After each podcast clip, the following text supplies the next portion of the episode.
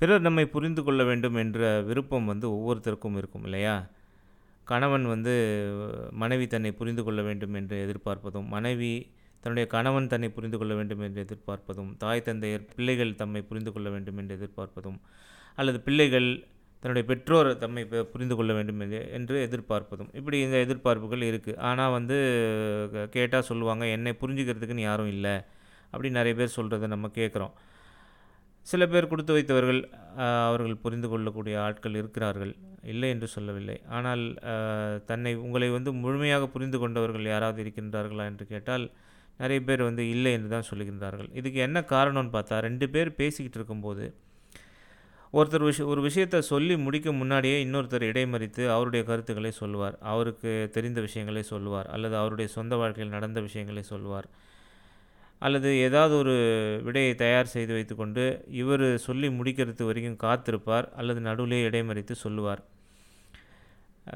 இது மாதிரி நடக்கிறதுனால என்ன ஆகுது அப்படின்னா முதல்ல சொல்லிக்கிட்டு இருக்க சொல்லிக்கிட்டு இருந்தவருக்கு என்ன இவர் நம்ம சொல்கிறத முழுமையாக கேட்கவே இல்லையே இவர் சொன்னது நான் சொன்னதை புரிஞ்சுக்கிட்டாரா இல்லையான்னு தெரியலையே அப்படிங்கிற நினப்பு ஆழ் மனசில் உண்டாகும். ஆனாலும் அதை வந்து வெளியே சொல்ல முடியாத நிலையினால் அவர் அதை அப்படியே சமாளித்து விட்டுட்டு போயிடுறாரு.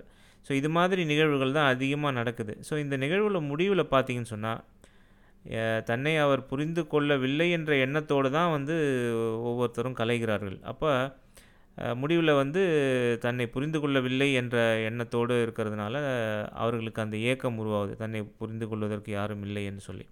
அப்போ இதை எப்படி சரி பண்ணுறது அப்படின்னு சொன்னால் இன்னொருத்தர்கிட்ட நம்ம பேசிக்கிட்டு இருக்கோமா? பேசிக்கிட்டு இருக்கும்போது அவர் சொல்வதை முழுமையாக அவருடைய நிலையிலிருந்து கேட்பது.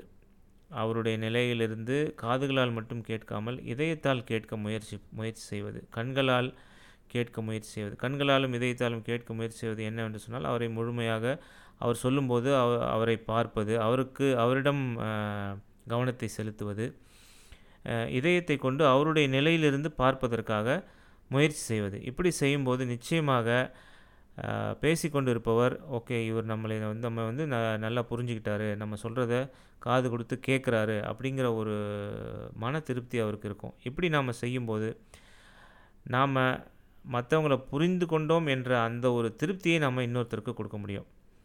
இப்படி நாம் எல்லாருக்கும் கொடுத்து நம்ம ஒரு முன்னுதாரணமாக இருக்கும்போது மற்றவர்களும் நம்மிடம் அதே போல் கவனத்தோடு நாம் சொல்வதை கேட்பதற்கான வாய்ப்புகள் அதிகமாக இருக்கிறது. அப்போ நம்மை புரிந்து கொள்வதற்கும் மக்கள் இருக்கிறார்கள் என்று சொல்லி ஒவ்வொருத்தருக்கும் எண்ணம் வருவதே ஒரு நிம்மதி தானே